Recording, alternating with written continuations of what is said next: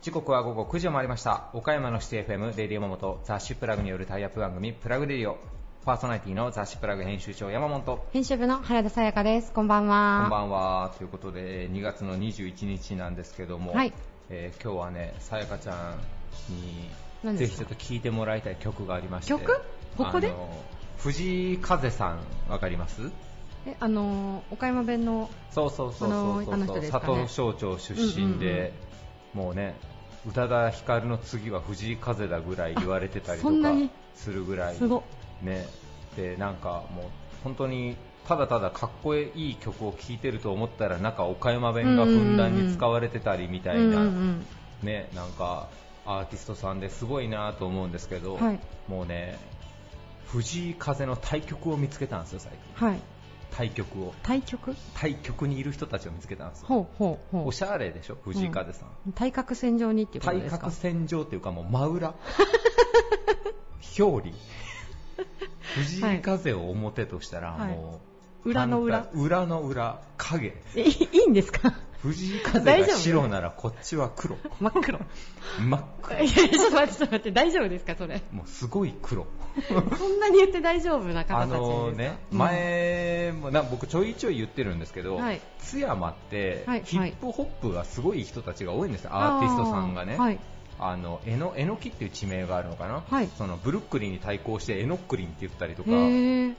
したりとか、はい。まあ、そのパーティーガンポールっていうクルーがあって、はい。以前うちの本に出ていただいた、まあ、j レックスさんはパーティーガンポールのクルーじゃないですけど、ヤスさんっていうボスの人がいて、はい。はい。紅桜うさんんとか、まあ、いろんなヒップホップのアーティスト僕が好きなのだったら、フォープライドさんとか、まあ、たくさんいるんですよね、はい。全国的にもそのなんだろう、まあ、そのヒップホップアーティストが、まあ、言っちゃあれですけど地方都市のあの津山市でうんこんだけのクオリティでこんだけのことをやってるっていうのは僕はすごいなと思うんですけど、はいはい。そこのパーティーガンポールとは多分、まあ、ちょっとある筋から聞いてるんで僕も直接本人にはまだ取材も何もしてないんですけど、はい。まだ20歳ぐらいの若手のアーティストの子が最近あのミュージックビデオを YouTube とかでも公開してまして、はい。はい。それがですねあのどうこりゃっていう歌なんですよ。キャッチーだな。もうどうこりゃって言うんですよサビはずっと。ずっと？で僕らがネイティブ岡山が聞いてもわからないくらいの岡山弁を駆使しまくっとるんですよなんか、うんもうゾンゾが立つとかもうわけわからないやわからないかですね。今のは聞いたことがないな。あのね、こういうちょっと、なんて平たくその柄が悪いというか、あなんか怖い感じのやつ、うんうんうんギャングスタラップってまあ言うんですけどね、ジャンル的に言うと。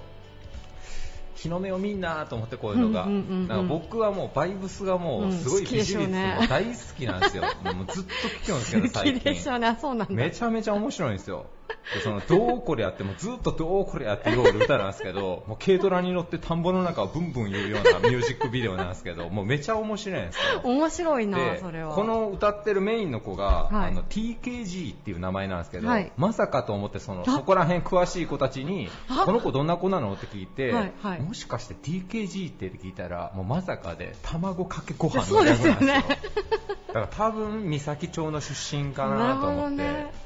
んでねちょっと気になった方ぜひあの TKG どうこりゃでずっとぜひちょっと、ねね。聞いてもらいたいですうね。ん。あのすごいいい子たちだと思うんですよ、はいはい。実は、うん。こういう悪い歌を歌ってる人たちって。うんうんうんうん普通の人よりも腰が低い人が多かったりとかするんで。あったらね、あったらめちゃめちゃ謙虚とかそういう方多いですよね。ぜひ TKG どうこりゃ、はえーフューチャリング空っていうやつでね、はい。調べてください。あの翻訳字幕も出てますんで岡山弁の。はいじゃあ行きましょうかはいわかりました。はい続いては、えーバリアスリーダーのコーナーです、えー今回は我が社の進化論ということで、えーコロナ禍、えーこういうふうに事業をやっていきますとかこういうことに、えー気をつけて、えー毎日お仕事してますっていうようなあたりを、えーはい。リーダーの皆さんにお伺いしてます、えー今回のゲストはえー株式会社第三商工代表取締役社長石川一茂さん。服部工業株式会社代表取締役社長服部俊也さん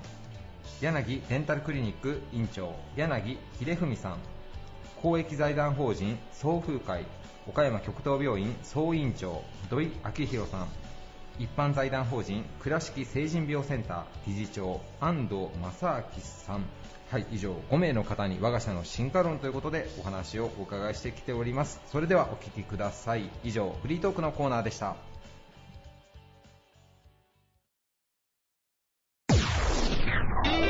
Various leader produced by Plug Radio. 服部工業株式会社代表取締役社長、服部俊也さんです。よろしくお願いいたしますよ。ろしくお願いします。今回もご出演ありがとうございます。こちらこそよろしくお願いします。今回の取材テーマ、我が社の進化論ということでお話をた、伺っておりまして、ああの、コロナ禍の影響もある中で、今回の取材が6月の末ですね、あの、服部工業さんの方で今、どのようにこう、はいじ次の時代に向けた進化論というところを考えられているか、お教えいただいてもよろしいでしょうか？あの、ね4月以降、新年度が始まってるんですけども、はい当社も、あの、社内では、あの、利他の心と、えー自立思考。はい。これをキーワードにして、利他の心とはい自立思考。はい。はいえーまあ、利他っていうのは、まあ、自分のことより仲間のこととか、周りのこと、他人のことを、まあ、優先する、考えるっていうことですし、あの、まあ、いろいろ判断とか、えー難しい局面を皆がこう迎えていると思うんですけども、はいやっぱりその時にも、きちんと自分で考えて、自分で答えを出して、実行実践できる。うん。あの、そういう技術的なあ思考力を身につけていくっていうことが、まあ仕事面においても、はいあるいは私生活においても、これから大事じゃないかというふうに考えてます。ありがとうございます。社会がかなり変容する中で、それでもこの利他の心と自立思考という思いを、まあ、忘れずに、あの取り組んでいこうというとはいころでしょうか。はい。あり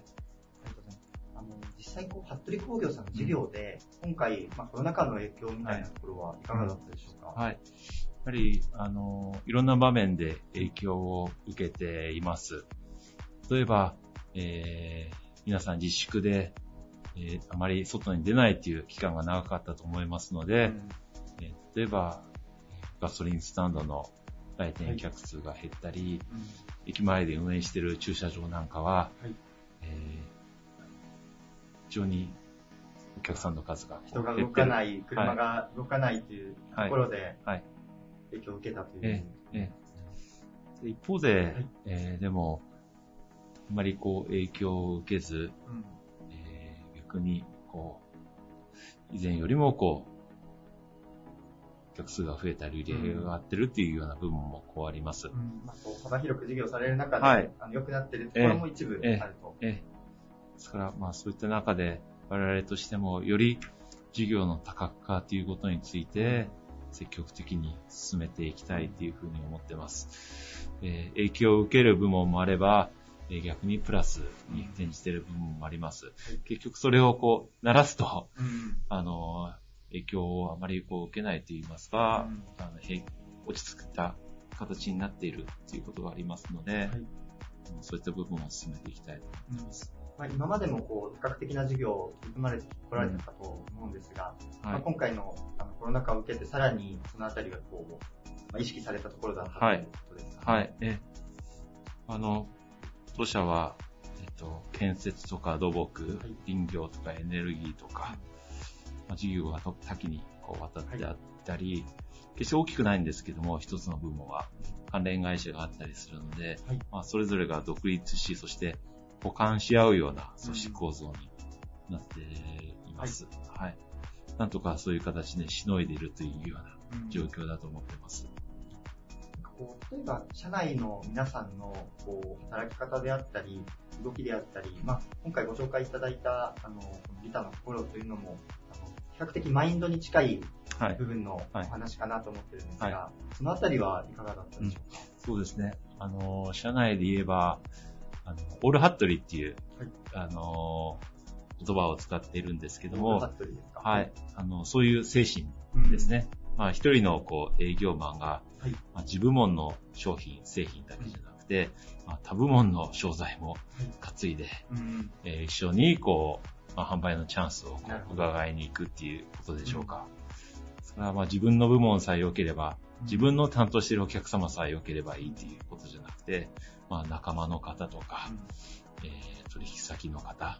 言うなれば自分以外の人たちのことをどれだけこう考えて、えー特に困ってる人なんかをこう助けてあげられるようなうんことをしていきたいねというような話し合いをしています。なるほど。ありがとうございます。あの、まあ、オールハットリという言葉を今いただきましたが、あのまさにこう、利他の心と自立思考というのを持って、その望むことがうん、オールハットリに近づくところなのかなと今、はいお話を伺いながら感じたんですが。本当にあの、まあ、仕事以外の部分でも、まあ、今回コロナで教育を受ける権利を奪われたり、困ってる子供たちもこう、はい。たくさんいるわけですよね。でなんとかそういう人を仕事を通じてこう、助けていきたいっていう気持ちもありますし、えーまあ、事業面、事業においても、えー非常に今、苦しんでる方たちがはいたくさんいるわけですよね。やっぱりこういった時だからこそ、こう、皆がこう、利他の心で力を合わせて、えー自律的に行動していけるっていうことが、あのとても大事だと思っていますし、こういったマインドっていうのは、まあ、今だけじゃなくて、この先将来にもうん。うんつながっていくとあの信じてます。服部工業さんの中でこう一貫したこう、まあ、軸となるマインドということですよね。ありがとうございます。あの少しあの教育の機会を奪われた子供さんみたいなお話もありましたが、服部工業さんとやはりあのファジアーノのスポンサーさんとしてもあのすごくイメージがあるなと思っておりまして、あファジアーノさんもこうちょっと試合がなかなかできない環境で、そういう社長もちょっとあの、まあ、ちょっと苦しい思いというか、あの、されてるんじゃないかなと思うんですが、そのあたりは、こう、なんか今思われてることとかございますか？そうですよね。あの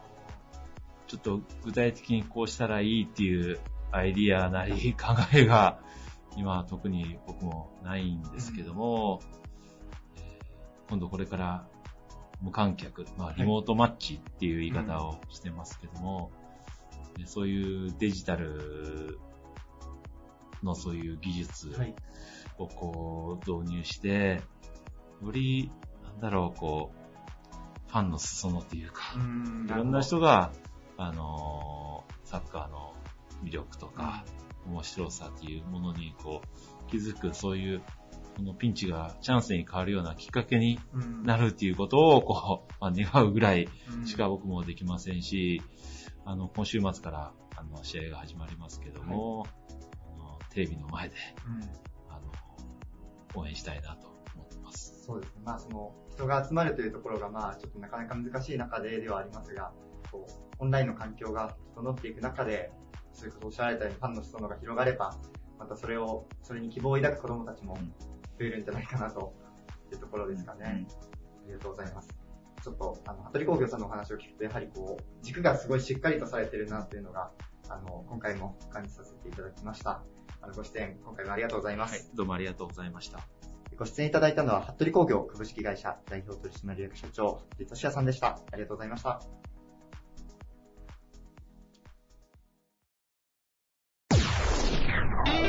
Various leader produced by Plug Radio.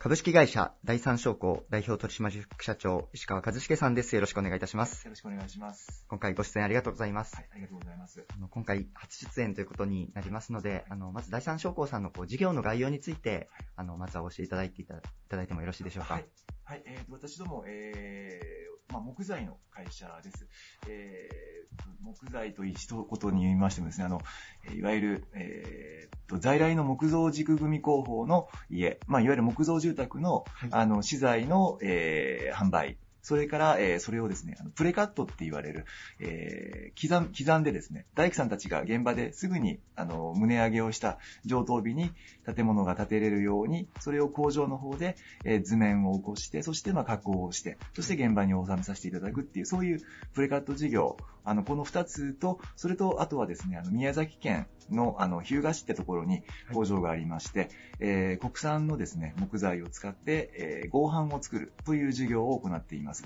拠点としては、えー本社が岡山。で、えーあとは、えー同じプレカット事業を行うのが、えーと関東のお千葉県ですね。それと、えー宮崎県に、えー合板の工場がある。この、えー岡山の場合には、本社は岡山市内で、はいえーと岡山事業部は玉野に、えーうんござざいまして、えー全部で4拠点で、えー事業を行っています。ありがとうございます。あの、まあ、木造住宅を作られる際の、あの、まあ、言ってしまえば裏方じゃないですが、こう材料を提供されている企業さんということはいになるかと思うんですが、はい、そうです。はい。岡山を拠点にもう全国ではいこう使われるような形で、はいその事業を展開されているということですねはい、そうですね。ほとんどもう見えないところの、うんあの、壁の中に入ってしまって、私たちの材料は、まあ、外には見えないんですけれども、まあ、えっと、B2C ではなくて B2B の、まあ、地域の工務店さんや、えーハウスメーカーさん、そして、えー建材メーカーさんに、まあ、材料として使っていただくために供給をさせていただくという、そういったことが主な事業になっています。ありがとうございます。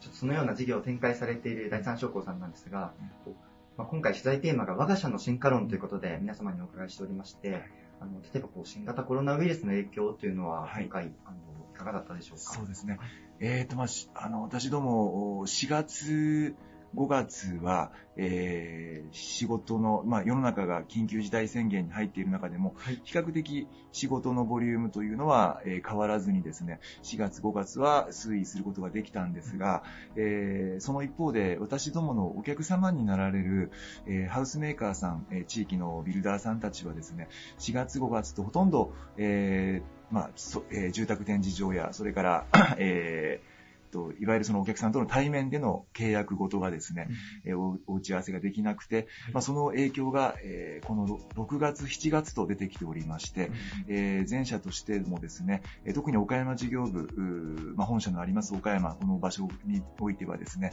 えーやはり6月が前年比えーでや約2割から3割ぐらい、えー6月、7月と、まあ、あの仕事の方が落ちてしまったというような、そんな感じになっています。ありがとうございます。やはりその、あ最最初の方でこう B2B の事業だっていう話がありましたが、そのエンドユーザーさんとのこうコミュニケーションが、はい。バスメーカーさんたちもいる中で、その影響があのじわじわとこう、はい現れてきたそうですね。例えばあの岡山の場合には観光産業であったりとか、えー飲食業、いろんなとあの業界に、えーおいて、え多大なまあ影響が出ているというふうには聞あの聞かせてもらってるんですけれども、私どもとしてはそのタイムラグがどうしてもあってですね、えー最初のうちは世の中なんか偉いことになってるけれども、自分たちはまだ今は忙しく仕事はさせてもらってるよねっていう、そんなイメージだったんですけれども、やっぱりここに来て、えー6月中旬から7月にかけてですね、あ、やっぱ我々のところもこういうタイムラグで仕事が落ちてくるんだなっていう、そんな状況に今入っているところですね。はい。まあ、感染がこう国内で拡大し始めて、まあ、半年以上今経ってる中なんですが、はい少し未来のこう見通しとして、はいこうまあ、住宅業界であって、こうはい木材の業界って今どのようなこうはい。指針というか見方をされてるんでしょうか、はい、そうですね。えーっと、私どもこの住宅業界というのは、住宅の資材を納めさせてもらっている業界に関してはですね、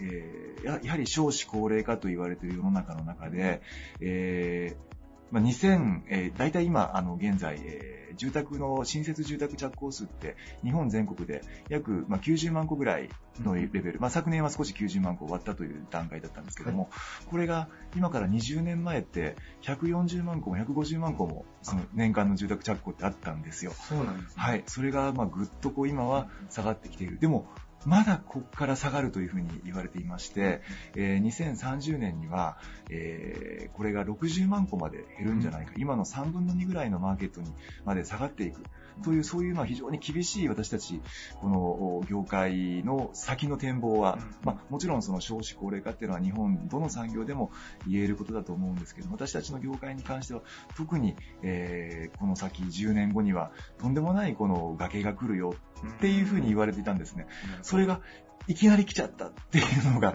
えー今回の、えーコロナのあの騒動の中で感じているところですね。はい。こう20年前とそれほど差があるというのも実はちょっと驚きだったんですが、はいはい。やはりこう人口減少のこう、はい。まあ、減少率よりも、はい。やはりこう購買されるユーザー層が、はい。あのまあ、少子高齢化のこう少子の方にはい。当たる方だからこそどんどんこう割合としては減ってくるというえーえーそうそうですね。あのやはりこうあの日本ってこう新築の文化なんですよね。えー欧米諸国に比べると、えーやっぱり新しい家をこう人生で必ず一度は建てたいという、そういう文化の中でどうしても人口の減少というのが、もう、あの、まともにこう、一時取得者の数が減ってくるという現象にはつながってきているというのは間違いないと思います。はい。そのような影響と、こうはい。2030年にさらにこう、はい。出るだろうという見通し、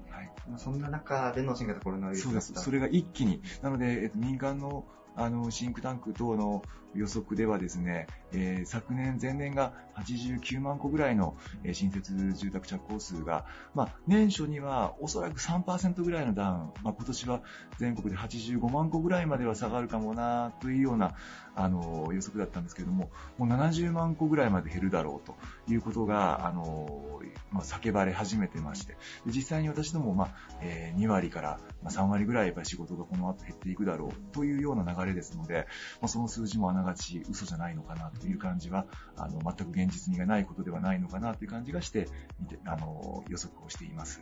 はい。こ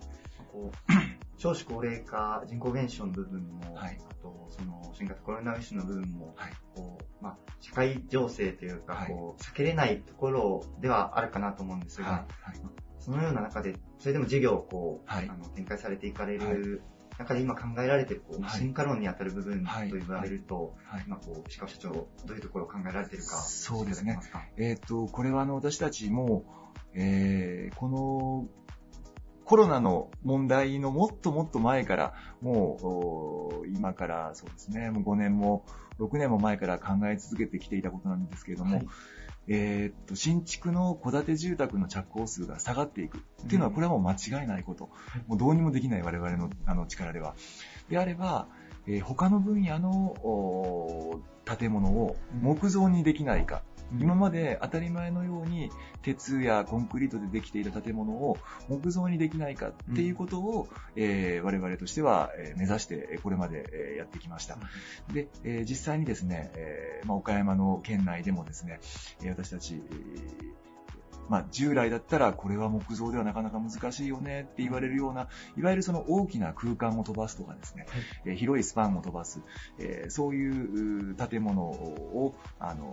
木造で実現をしてくる。まあ、もちろんそれを作るのは設計事務所の皆さんでが計画をされて、えー地元のゼネコンの皆さんたちがそれを受注をされるんですけれども、やっぱりそれを形にして、え木材の、えプレカットをして、で、えきちんとしたその加工をして、え現場に、え収めさせていただくっていう、そこまでの、え今までは、え木造ではなかった分野に、今は、果敢にチャレンジをしている段階で、まあ、この、え2年、3年、結構そういった取り組みをしてきたので、それが今、まさしく、こう、花がようやく開いていけばいいなという、そういう段階になってます。はい。まあ、その課題意識は前から前々からお持ちだったところでこう、少し大型の建造物もはい。木造でということはい。そうですね。例えばどういう建造物があはいったりされるんですか、そうですね。例えばですね、あの、えー幼稚園であったり、えーグループホームのような介護施設、それから、えーちょっと珍しい事例であればですね、えーホテルのですね、あの、まあ、いわゆる高層の建物ではなくて、ちょっとこう規模感の大きい、えー木造で行けば、ちょっと、えーっと、ここまで大きな空間を取るのは難しいなっていうふうに普通は考えてしまうんですけれども、そこをですね、あの、岡山でも、えー非常に今注目されている、まあ、木材を修正材という形でですね、うまく有効に活用して、それをこう金物をうまく、えーメタル工法でですね、金物をうまく、えー取り合わせをして、そしてきちんとしたその構造計算を行って、えーで、えー大きな空間間を実現するっていうものをですね、え保育園とか、えグループホームとか、まあ、あの、鉄やコンクリートの建物に比べて、やっぱり木材が、あの、ふんだんに使われている建物っていうのは、非常にこう、あの、子供にとっても、おあの、お子さんにとっても、えー、ごろ、あの、お年寄りにとってもですね、非常にこう、癒しの空間にもなりますし、私たちとしてはそういった木材、木材の、あの、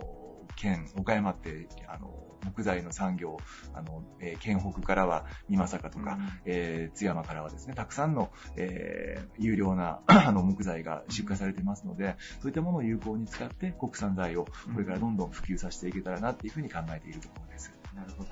確かにこう、まあ、技術の進歩もあって、こう修正材であったり木材のこう、まあ強度的なこう可能性がさらに広がっているということはいですかね。そうですね。え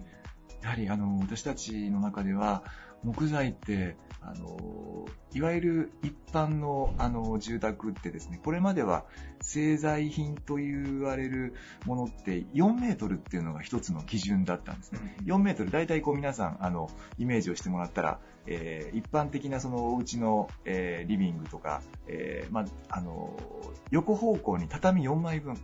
でですから、えっ、と、まあ、いあの、3600というモジュールなんですけれども、大体それぐらいの空間が飛ばせれたら、えーよしとされていた。大体4メートルっていうのが、大体その、えー、元々の日本家屋の製材の基準だったんですけれども、それを今、中製材を使うことによってですね、えーマックスで、えー12メートルまで、えー私たちのあの工場ではですね、加工することができるようになっています。で、えーそれをさらにこう鉄とのハイブリッドによって、うん。ハイブリッドのこう大きなあのスパンを飛ばすようなそういったものを使えばですね24メートルまでそれを飛ばすことができるんですね、うん。そうするともうちょっとしたこうスーパーマーケットであったりとか、えー体育館というか、まあ、小小規模のホールであったりとか、そういったものにはあの十分に耐えうるものになりますので、ぜひそういったところに木材の需要をこれまでのその住宅からさらにこう新しい分野をですね、開拓して、ひいわゆる我々は非住宅っていう表現をするんですけれども、はい。えそういったところにあの木材を広げていけたらなっていうふうに考えています。やはりこう、あの木材の良さみたいなところは、あの、皆様感じられるところではあると思うので、はい。でそれがこう、まあ、非住宅、大型の建築物に近いところでも、はい。こう感じられるようになってくる時代が、はい。あの、まあ、目指されている、やってくるんじゃないかっていう、はいところですかね。そうですね。うんえっ、と、まあ、今回の私たちもコロナウイルスっていうことで、はいすごくこう、こういう感染症が、これってあの、いろんな話ありますけれども、えーいろんな意見がありますけれども、やはりこう、環境が、に地球の環境がやっぱり破壊されていく中で、いろんなこの不具合が出てきた、その歪みというような声もあの、聞いたりすることがあるんですよね。で、私たちはあの、やっぱり地球の温暖化っていう中で、えー木材をですね、あの、使うことって、こう、一瞬こう、私よく学生さんにもお話しするんですけれども、あの、地球の環境、木を使うことって悪いことっていうふうに思われがちなんですけれども、木を使うことを、まあ、使っておしまいじゃなくて、ちゃんと切って、そして植えればですね、木材ってやっぱりあの、えー若い樹齢の木から、えー、大体30年、40年ぐらいまでの一番人間でいうその、えー若い、あの、青年期のその木材が、えーそその、えー樹木が最もこう CO2 をこうん。うたくさん吸収をしてくれるわけ。でるみたいなはい。若い木ほど、まあ若い人ほどもたくさんご飯を食べるのと同じでですね、はい。えー CO2 をたくさん吸収してくれるのが、えーそういう若い木なので、どんどんこう切って、どんどん植えて、そしてこうす、あの、えー再利用していく、うんあの、そしてまた循環させていくっていうことが、それが木材の、あの、いいところなんです。なので、私たちのこの木材が、えーどんどんこう、一般住宅からですね、もっともっと広がって、えー中大規模な建物にも採用されていって、そして、そこで、あの、たえーそこで暮らす人たち、そこを利用する人たちが、こう、癒しを感じてもらって、そして、それが最終的に山に還元されていく。あの、温暖化の防止にもつながっていくっていうことにつながっていけばですね、あの、きっと私たちもこうやってることが、まあ、あの、なんとかいい形にな、地球環境においてもいい方向にも、あの、つながっていけたらいいなっていう、そんな思いで取り組んでいます。ありがとうございます。あの、今日聞かせていただいたお話、まあ、そのようなあたりが、こう、第三商工さんの進化論、これからの生産戦略ということで、はい。ありがとうございます。はい。頑張っていきたいと思っています。ありがとうございます。ご出演いただいたのは、株式会社第三商工代表取締役社長、石川和重さんでした。ありがとうございました。はい。ありがとうございました。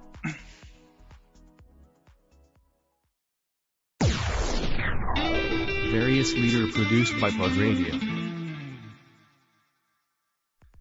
1日8名を限度とした日本では数少ない完全自由診療を実施。治療内容を掲載したブログを見て多くの患者さんが訪れる歯科医院です。柳デンタルクリニック院長の柳秀文さんです。よろしくお願いします。あ、よろしくお願いします。えー先生もこの時期にありがとうございます。今日もマスクにフェイスシールドに 完全プロテクティブスーツというか完全防護服でご出演いただいてありがとうございます。えっと、最初にまずはあの特にあの、歯科医院さんもそうですけども、医療機関っていうのは今回のコロナ大変なところ、あの、いろんなところで多かったんじゃないかなと思うんですけども、柳デンタルクリニックさんの方もやはり影響はかなりありましたでしょうか？そうですね。あのー医療系は特に、えーまあ特に岡山だったら、コロナ感染の患者さんがいっぱい出てるっていう状況ではなかったんだけど、うんやっぱり、えー病院の通院理解っていうものが多分多くて、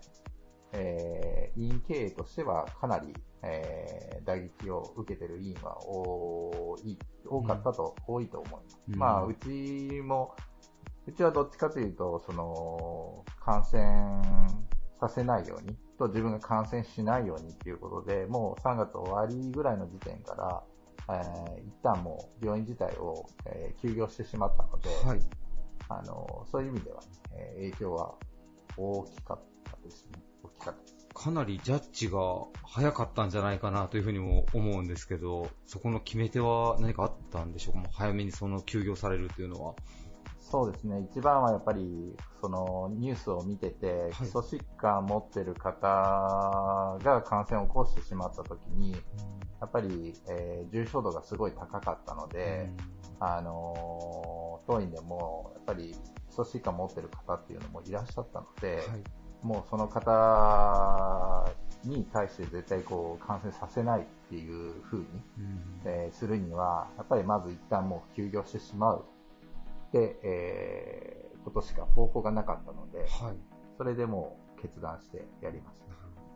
ただこう、ね、院長先生としてはやっぱりその、まあ、医療の本来あるべき本会のところでやっぱその運営継続していくっていう部分で、かなり難しい判断だったんじゃないかなと思うんですけど。まあ、経営考えれば、えー大丈夫って言って、開けて患者さんを受け入れておくのが一番良かったとは思うんだけど、うーん、まあ、うん、一番にやっぱり医療というか、あーを考えるべきだろうと思ったので、はい別にそんなに迷いは、へ 全然、まあ全然というかほとんどなかったですね。うんやっぱり。うん、一人でもやっぱりこう、もともとはい。直すとか救うっていうものが、えー自分の中には一番あるので、なるほど。うんありがとうございます。えーそしてちょっと行々しい言い方になるんですが、今回テーマがまあ我が社の進化論ということで、えー柳先生の場合はまあ我が委員の、えー進化論ということで、ウィズコロナの時代、柳デンタルクリニックはまあ診療をまあどのようにやっていくというふうに今のところこう考えていらっしゃいますか？えっ、と、当面はやっぱり、えー緊急処置とか、えーそういったものには限ろうかなとは思っているのと、はい。やっぱり、えっ、と、以前から、まあ、僕自身は、えー歯科診療っていうものが、やはり日本でおける歯科診療っていうのはすごい不潔だと感じてたので、まあ、それで、もともとはこういうクリニックにしたんですけど、はい。まあ、これを機に、やっぱり、えーより、えっ、と、清潔をはい。保ちながら、えーやれる方法があるんじゃないかと思って、あのー休業している、結局、1ヶ月半、2ヶ月ぐらい、えーはいあったんですけど、その間にこう、いろいろ、えー診療のシミュレーションをしてみながら、あのー院内感染を起こさせないようなあーものっていうものを構築させようかなと思って、あのーまあ今もですけど、あのーそれをこう進化させていこうかなと。なるほど。あの、まあもちろん自由診療というのを冒頭でもご紹介させていただいたんですけど、やはり先ほど言われてた衛生面で、ままだまだちょっと問題がある歯科医院が多いじゃないかっていうあたりも、ちょっと先生としては懸念されてらっしゃるところなんですか？そうですね、もう通常、うちで今やってるのは、えー、一人の患者さんが終わって、はい。えー、と片付けて次の方の用意するまででだいたい1時間ぐらいはかかへえ、それは滅菌処理だったりなんだったりとかっていう。どうしてもその飛沫感染、えー削ったりなんかするとこう飛沫し唾液が飛沫してしまうので、はい。あのー機械や器具やあとはまあそれこそパソコンタブレットだはい。だとか、あの辺に必ず飛沫してますから唾液がだからそれをこうビニールで全部覆っていってそれを全部取り替えてっていう作業はい。で時間が。まあもちろん、その、片付けや準備の時にも、誰も見ていないんだけど、まあグローブも全部変えながらやってるので、かなり時間はかかりますので、でもそれでも100%じゃないんじゃないかなってこう常に思いながら。なんかお話聞いてて、もちろんね、まあ、外科でも内科でも多分ね、医療機関っていうのはそういう衛生面大変なんでしょうけど、こういうパンデミックっていうかウイルスの時っていうのは、歯医者さんはより神経質というか大変ですね、なんかお話をお伺いしてると本当に。そうですね、皆さんが想像している以上に、やっぱり、えー歯科治療っていうものはね、あのー感染源になりやすい、えー医療なので、はい。やっぱりね、えー気をつけてやるべきことなんじゃないかなとは常々思ってはいる。まあ、これを機によりという。なるほど。はいえーちなみに、ちょっとまあ放送の時とこの収録の時で若干ね、タイムラグがありまして、まあ世間の様子が今どうなってるかはあれですけども、えーまあ6月、夏ぐらいの時点では、柳デンタルクリニックさんの方は、一応患者さんからもしどうしてもってことがあれば一応ご相談とか診療は受けてはいらっしゃる。そうです。なるほど。うん。じゃ でもまあ、もうちょっとね、安心できる、状態に、えー早くなってくれないかなと思いながら、は今はもう一人一人、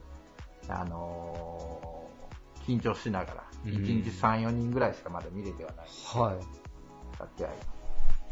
いや、僕もなんかあのね、あの無責任なこと言っちゃいけないですけど、今日の先生のこのいでたちと院内の清潔具合聞いたら、どこよりもここが安全なんじゃないかとしか 思えないぐらい徹底されてらっしゃいますけど。そうですね。まあまあ、それでも油断はしちゃいけないとそれでもやそれでもって感じです。ここまでしても、まだどうなんかなと思って、やっぱり不安にはまだなります。はあ。ちょっと先生、それはストイックすぎる部分もあるんじゃないですか、なんか。いやいやいや、全然全然。まあそこはまあねなるほどこれぐらいはと思ってやってる。なるほど。もう徹底しすぎてね、それに越したことはないということで、はい。されてるということですね。ありがとうございます。ぜひね、まあちょっとこういう時ですけども、あの、歯にちょっとお悩みを抱えていらっしゃる方なんかはね、ぜひあの、柳デンタルクリニックさんのなんかブログなんかも見ていただいて、ぜひご相談していただけたらなと思います。ゲストは柳デンタルクリニック院長の柳秀文さんでした。ありがとうございました。ありがとうございます。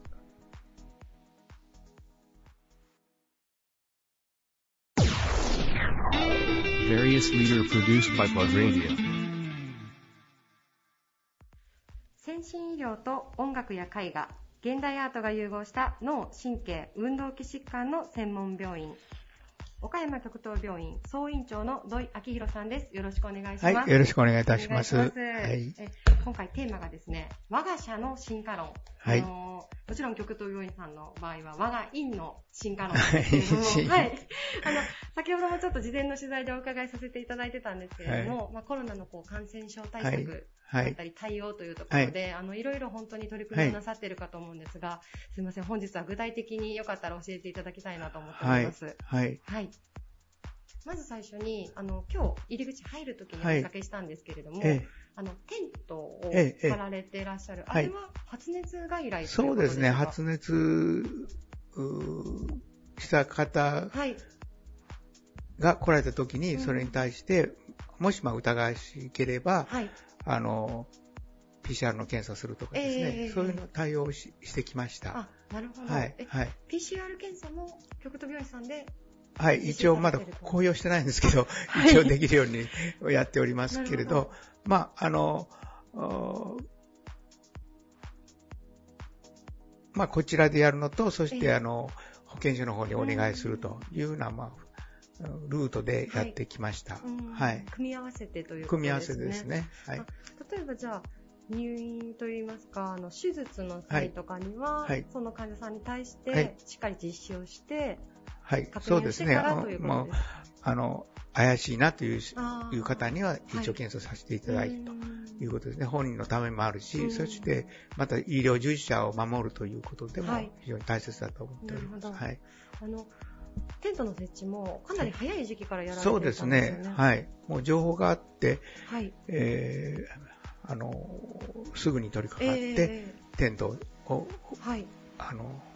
入れました。うんはい。3月からっていうのは、そうですね。全国的に見ても、まあ、もちろん岡山だけでも、ええええええええ他にあんまり実施されてるとあころがまだなかった頃ですね。で、まあ、あ、早い時期にやったと思います。うんはい。なるほど。あと、まあもちろん今日病院をお伺いして思ったのが、やはり職員さん皆さんマスクをつけられて、はいはいまあ入り口のところでの消毒だったりとかっていうのはもううん基本的にそうです導入されてね。まあ一時やったマスクがなかったりね、はい、そうですね。あの、フェイスシールドなくなったうんなかったり、ガンがないいう時期がちょっと続いたんですけど、はい。それでもあの、いろんなところが善意でね、送っていただいたりね、はい。えーしましたので、はいもう本当に感謝しておりますうん。はい。あとあの、本日ちょっとホームページでお見かけしたんですけれども、あの、事前のはいウ。ェブ問診、事前にはい極度病院さんに訪れる前に、はい。ウェブ上でこう問診できるような取り組みもされてるはい、そうですね。うんはい。あの、えー AI 問診ですね。あーはい。で、まあ、それをはい。入れてみて、はい。あの、これは、えー本人もですね、あれええ、参加型になるので、あ非常にはい面白いと思うんですよね。へー参加型。参加型っていうのは自分でこう、はい。その、自分の病状をずっとこう、あの、訴えていくわけで、訴えるというか、あの、うん、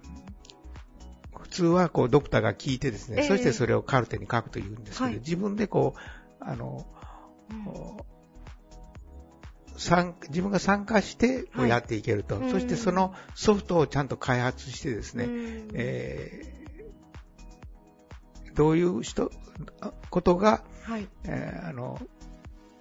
答えてくださったらいいなというのが、あの、はい。AI で、はいあの、こう、提示するわけですねうん。だから、こう、参加型になっていくので、非常にあの、評判がいいと思います。はい。その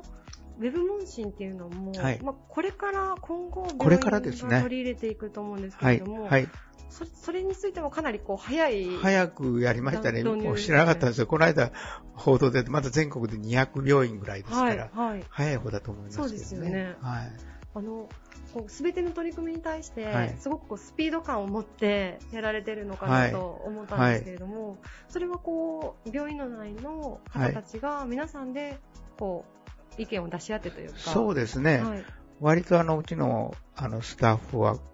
ええーそういうことに関心上高いんで、うん割とこう導入も、うん、あの、うまくいったと思いますうんなるほど。はい。まあ導入費用自体もそんなに高いもんじゃないんでね。あはい。はい。まあ何千万とか言うと、言うとちょっと待てよということになりますけどね。はい。ただもう今本当に医療関係の方へ、まあ感謝の思いとか、そういったものがこう高まってきてるんですけれども。もう本当にありがたいと思いますうん。はい。いやでももう本当にこちらこそ本当にいつもありがたいと思いながら、多分皆さん病院に通われてると思うんですけれども、やはりこう外来の患者さんっていうのが、はいまあ全国的にこう減ってきてはいると思うんですけれども、減ってまあ極東病院さんもその例外ではない、そうですね。外来はやっぱり2割ぐらい減ってますね。い。はい。だからまあ、あの、ちょっと痛いとかね、はい。腰が痛いとかいうようなはい病院行くと、やっぱり移ったら困るなというようなね、もあるかもしれませんけどね。うんうんそうですよね。はい。まあ、ただやっぱり必要な処置はしっかりこう受けられるように、極東病院さんの方でも対策は万全にはい。整えてはい迎え入れるという形ですかね。そうですねんはいありがとうございます。いいえ、こちらこそです。ねあの後半ということで、はいまあ、今回のこうテーマに即したちょっとお話をして,、はいあのしていただくことになるんですけれども、まあ我が社の進化論ということで、はい。今現在ははそのコロナウイルスに対するこうええ世界的な危機っていう問題があると思うんですけれども、はい。今までもおそらくきっといろんなこう局面が、あのあおありだったかと はい。思うんですが、はいそういった時にこうどういうふうに対処されてきたのかっていうのをできたらヒントとして教えていただけたらなと。そうですね。あの、実は私はあの、あの、岡山県にある中小企業家同友会という、はいそういう経営者の団体があって、はいこれはまあ、勉強の会なんですね。え良い会社にしよう、良い経営者になる、良い経営環境を作ろうと、え3つの。で、それに私は、ああの、入ってですね、はい。まあ、あの、割と真面目に勉強してって、ええ。それでまあ、岡山県の代表理事もさせていただいたりうん。したんですけど、その中で、やはり、この理念経営といいますかね、はい。この理念を、あの、お掲げるだけじゃなしに、うん。それを、あの、全職員と共有して、そして、えー自分たちで計画を立てて、ええそれをまあ一冊の本にするわけですよ。こういう、まあ、経営指針書っていうのがあるんですけど、えはい、はい。もう今これ、あページ数にするとかなりのすごく分200ページぐらいになるんですけど、はい。はい。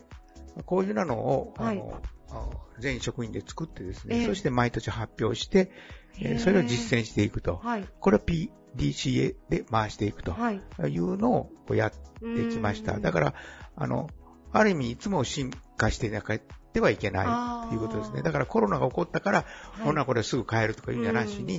えあのもちろんあのその時期時期の対応っていうのはありますけど、はい。やっぱりそれをこうコツコツやっていくとうん。いうことじゃないかと思うんですよね。いや、うん。そういうことをやってまいりました。はい。でも教育というのを非常に大切にして、はい。教育もまあ共に育つという教育なんですけど、あの、だからその、まあ学習型病院といいますかね、ええ常に学んで、あーはい。そして変革していくということをやってまいりました。うん。それでももういろんなあの、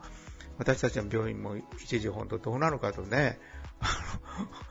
の 倒産しそうなこともはい。くぐり抜けていきましたけど、はい。そういう中で、えーやはりこの情報を公開するというか、うん。私とこはもう最初からもう情報を全部公開してますから、経理の公開もしてきましたし、えーそういうことをすする中で、まあ、みんなが助け合ういう風土が出てききているんじゃないかというふうに思うんですね。で私は、まあ、あの、ここにあの、メダカの学校があるんですけど、はい。まあ、メダカの学校いうのはね、はい。私は共に育つ一つの学校じゃないかと思って、うん。はい。まあ、それを、あの、うん今まで、まあ、はい地道にやってきたと思います。ううんんそれをコツコツやってるのが、やっぱり、あの、私は経営のコツではないかと。なるほど。でもあの教育っていうのが教え育てるではなくて、はい共に育つ。共に育つですね。うん教育っていうのは教えるというね、はいあの上目線でこう、はい教える。はい。共に育つというのは、まあ、こう、あのフラットな感じですからね、うんお互いが育ち合うとはい。いうことじゃないかと思うんですけどね。まあ、それは今、うん割とこう、生きてきてるんじゃないかとはい。思っています。はい。はい。だからこそやっぱり皆さんで、はい。あの先ほど言われてた理念だったりとか、まあ、経営方針といったものもしっかり共有できるということですかね。はいそうですね。うんまあ、完璧とは言いません。もう、それは、あの、完璧にできてるわけないんですけど、まあ、そういう方向に向けて、えー、まあ、歩んでいくといううんですね。なるほど。はい。であの今あの収録させていただいているのが6月の半ばなんですけれども、はいはいあの放送するときは、まあ、おそらく半年ぐらい経ってるかと思います、その時にまあ世間の状態がはい。どういう状態になっているかは、はあの予想が全くつかないんですけれども。でもやっぱりそのさっき先生おっしゃった、はい。原理原則といいますか、は根っこにあるものはこれからも変えずに、はい。その時々に合わせて、まあ、進化を続けていくということですかね。そうですねうん。はい。まあ、基本的なことは、あの、どんな時代が変わっても、はい。僕は、あの、かわそれは変わらないと思うんですよね。うん。まあ、IT が入ってきたり、うん。はい。あの、IoT とかね、ええそういう、う今、あの、インターネット上はでいろんなコミュニケーションするというのはありますけど、はいもちろんそれは当然必要なんですけど、ええうん、そういうツールは変わるけど、うん本当の基本的なことはあんまり変わらないと思います。うんはい。なるほど。いや、でもあの、そういう思いを、やっぱ自分たちも、こう、まあ、リスナーの皆さんにも、はいしっかりこう、持って気持ちを強くと言いますか、まあ、ぶれないっていうところも、ねはい、大切にしながら、ははいい、立ち向かっていきたいなとはい改めて思いました。はいありがとうございます。ええ、こちらこそ、はいありがとうございました。えー本日のゲストは、岡山極東病院総院長の土井明宏さんでした。ありがとうございはい、あました。りがとうございました。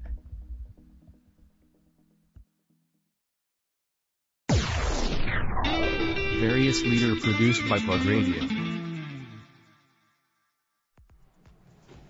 一般財団法人倉敷成人病センター理事長内視鏡手術センター長医学博士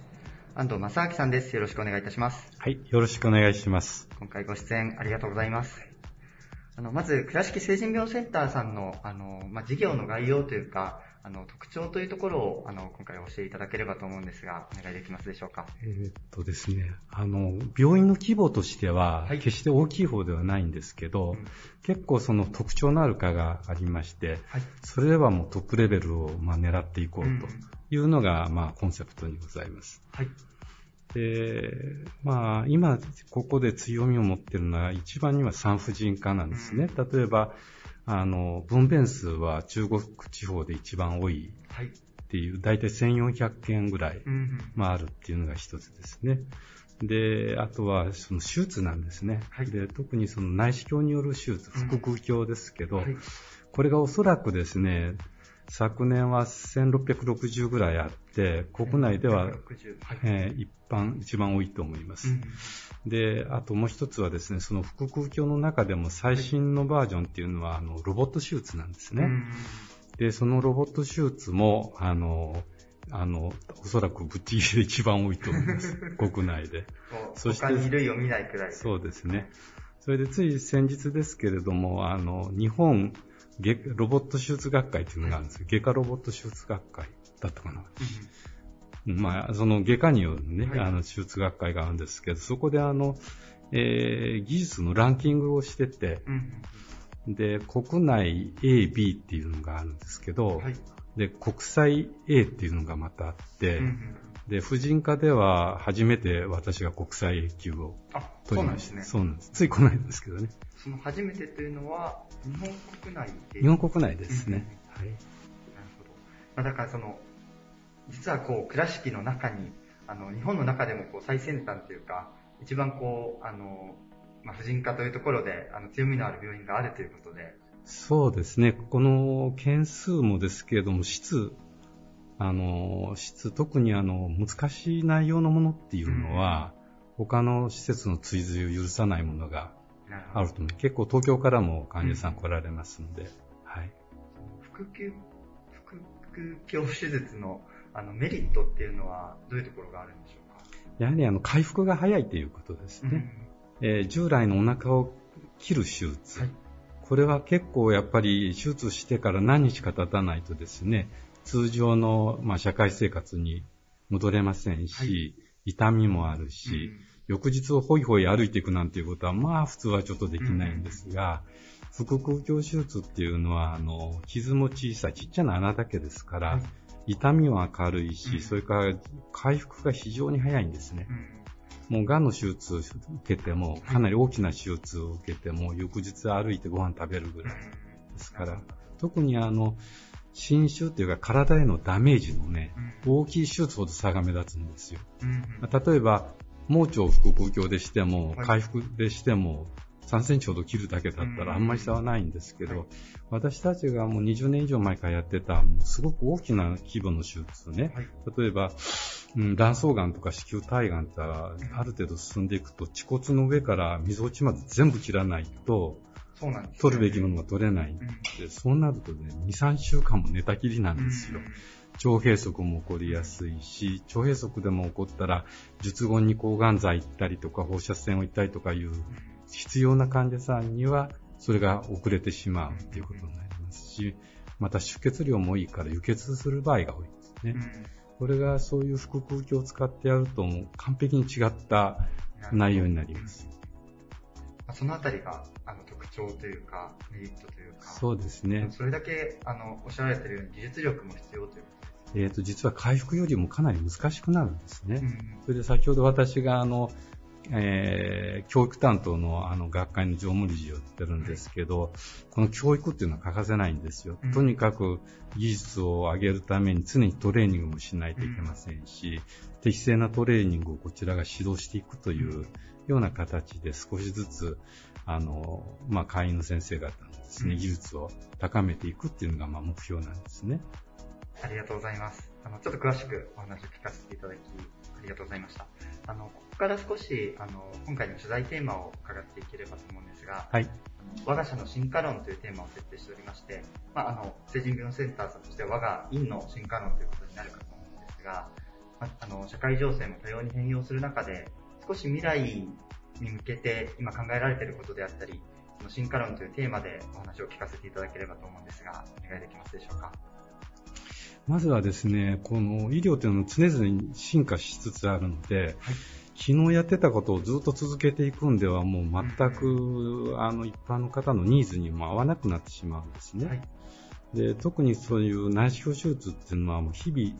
技術が進んでくるので、これによってできることも本来ならどんどん変わってくるはずなんですよ。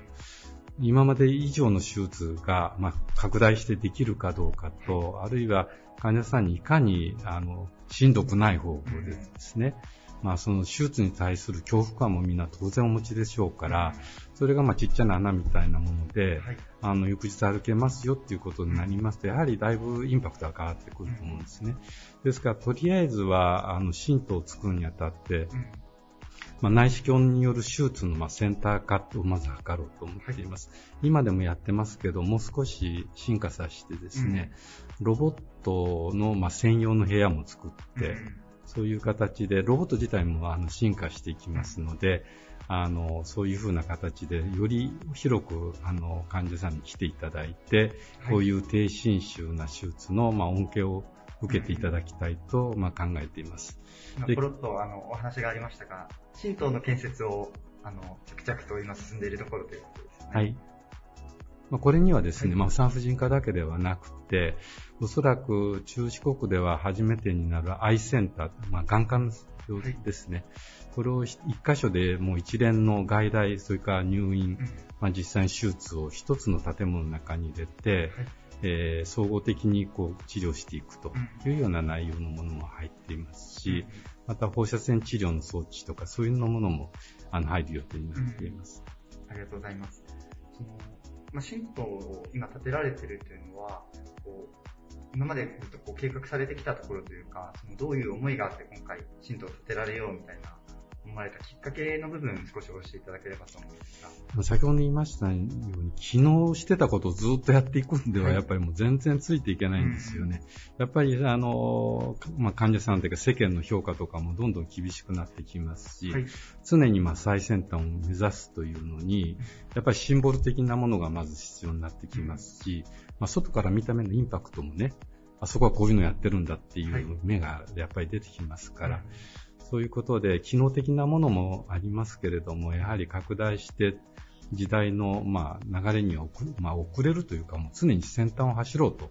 いうことでやっています。うん、なるほど。ありがとうございます。あの、先ほどちょっと事前の、あの、お話で伺ったんですが、土曜日の診療も今始められて、そうなんですね。はい、やはりあの、休みの方って、皆さんお仕事、女性持ってる方、ほとんどですから、はい、あの、やはり土曜日にやる方が、あの、来やすい方があるんじゃないかということがありますね。それから、参加では、あの、今、あの、今このコロナのことで、それ現実的には難しいんですけど、はい、あの、ご主人様がですね、あの、一緒についてきて、その赤ちゃんの状態を見たり、そういう体内にいる時からそのいろいろなことを教育し、共有していくという、いう形がまあ流れにはなっているので、はい、そういう時にやはり土曜日だとご主人も来やすいというのがありますね。うん、なるほど。はいまあ、そういうこう、まあ、技術の進化も踏まえつつ、そのお客様に対してそのベストな形を常に追求し続けていかれているということですね。ありがとうございます。あの、今回その成人病センターさんの新党なんですが、竣工はいつになるんですか？えっ、と、11月ですね。あ、11月に受け渡しですね。実際に開くのが2月ですね。はい、ということになります。11月に、まあ、引き渡しがされて2月に開くということで、はい、ちょっとラジオの放送が、ええ、あの、本誌の発刊後になるので、え、あのちょっと今リスナーの皆様がどのタイミングで聞かれているかっていうのは、あの、ちょっとわからないんですが、はい、おそらくこう、間もなく、あの、こう、皆さんが使っていただける状態の頃に、あの、ね、このラジオも流れていると思いますので、はい、ぜひちょっと注目の。じゃあ、2021年の2月からですね、実際に稼働するのは。はいぜひその稼働をちょっと注目しつつ、はい、あの、最新技術の病院ということで、こう、ちょっと認識を、あの、頭の片隅にリスナーの皆さんも持っていただければと。えー、そうするとありがたいです。はい。ありがとうございます。えー、今回ご出演いただきありがとうございました。はい、ご出演いただきましたのは、一般財団法人倉敷成人病センター理事長内視鏡手術センター長医学博士安藤正明さんでした。ありがとうございました。はい、ありがとうございました。